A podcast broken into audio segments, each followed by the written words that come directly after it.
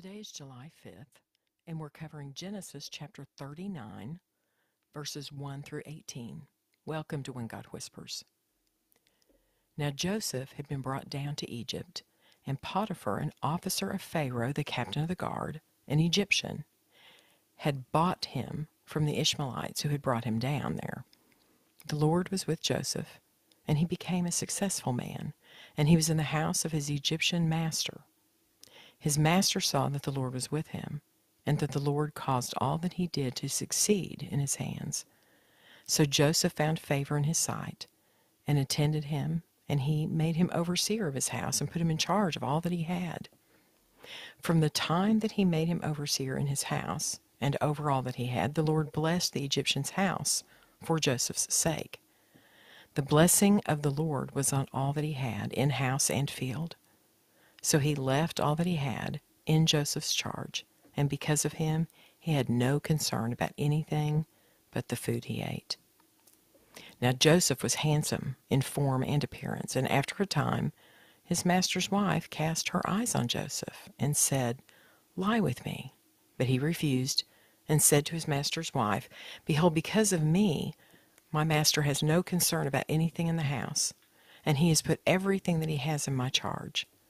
He is not greater in this house than I am, nor has he kept back anything from me except you, because you are his wife. How then can I do this great wickedness and sin against God? And she spoke to Joseph day after day, and, but he would not listen to her. To lie beside her or to be with her. But one day, when he went into the house to do his work, and none of the men in the house were there, she caught him by his garment, saying, Lie with me.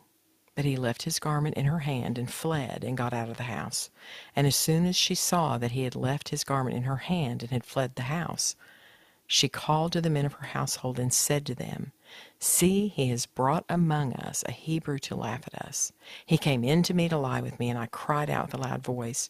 And as soon as he heard that, I that I had lifted my voice and cried out, he left his garment beside me and fled and got out of the house. Then she laid up his garment by her until his master came home. She told him the same story, saying, The Hebrew servant whom you have brought among us came into me to laugh at me. But as soon as I lifted up my voice and cried, he left his garment beside me and fled out of the house.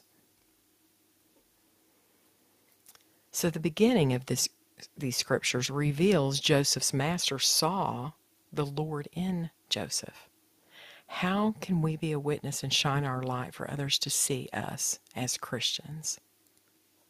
You know, the master's wife was persistent in pursuing Joseph, and he resisted, yet was accused of sleeping with her because of her manipulation. Can you recall an instance where you did the right thing, yet dealt with persecution? Thank God for helping you through the situation, or if you're still dealing with the injustices, Ask God to continue to protect you and show you the way. Heavenly Father, there are so many times things happen and we're blamed for something we had no part in, and it just doesn't seem fair. It isn't fair. But you never promised us life would be fair or easy. As a matter of fact, you promised us we would have problems. And as your children, we would be persecuted and have problems. But soon we will not only see how you use this persecution of Joseph to save your children, but that you always have a plan, and your plan's always perfect. What we have to do, no, what I have to do, is not just acknowledge and recognize you have a plan, but trust in you and your plan completely.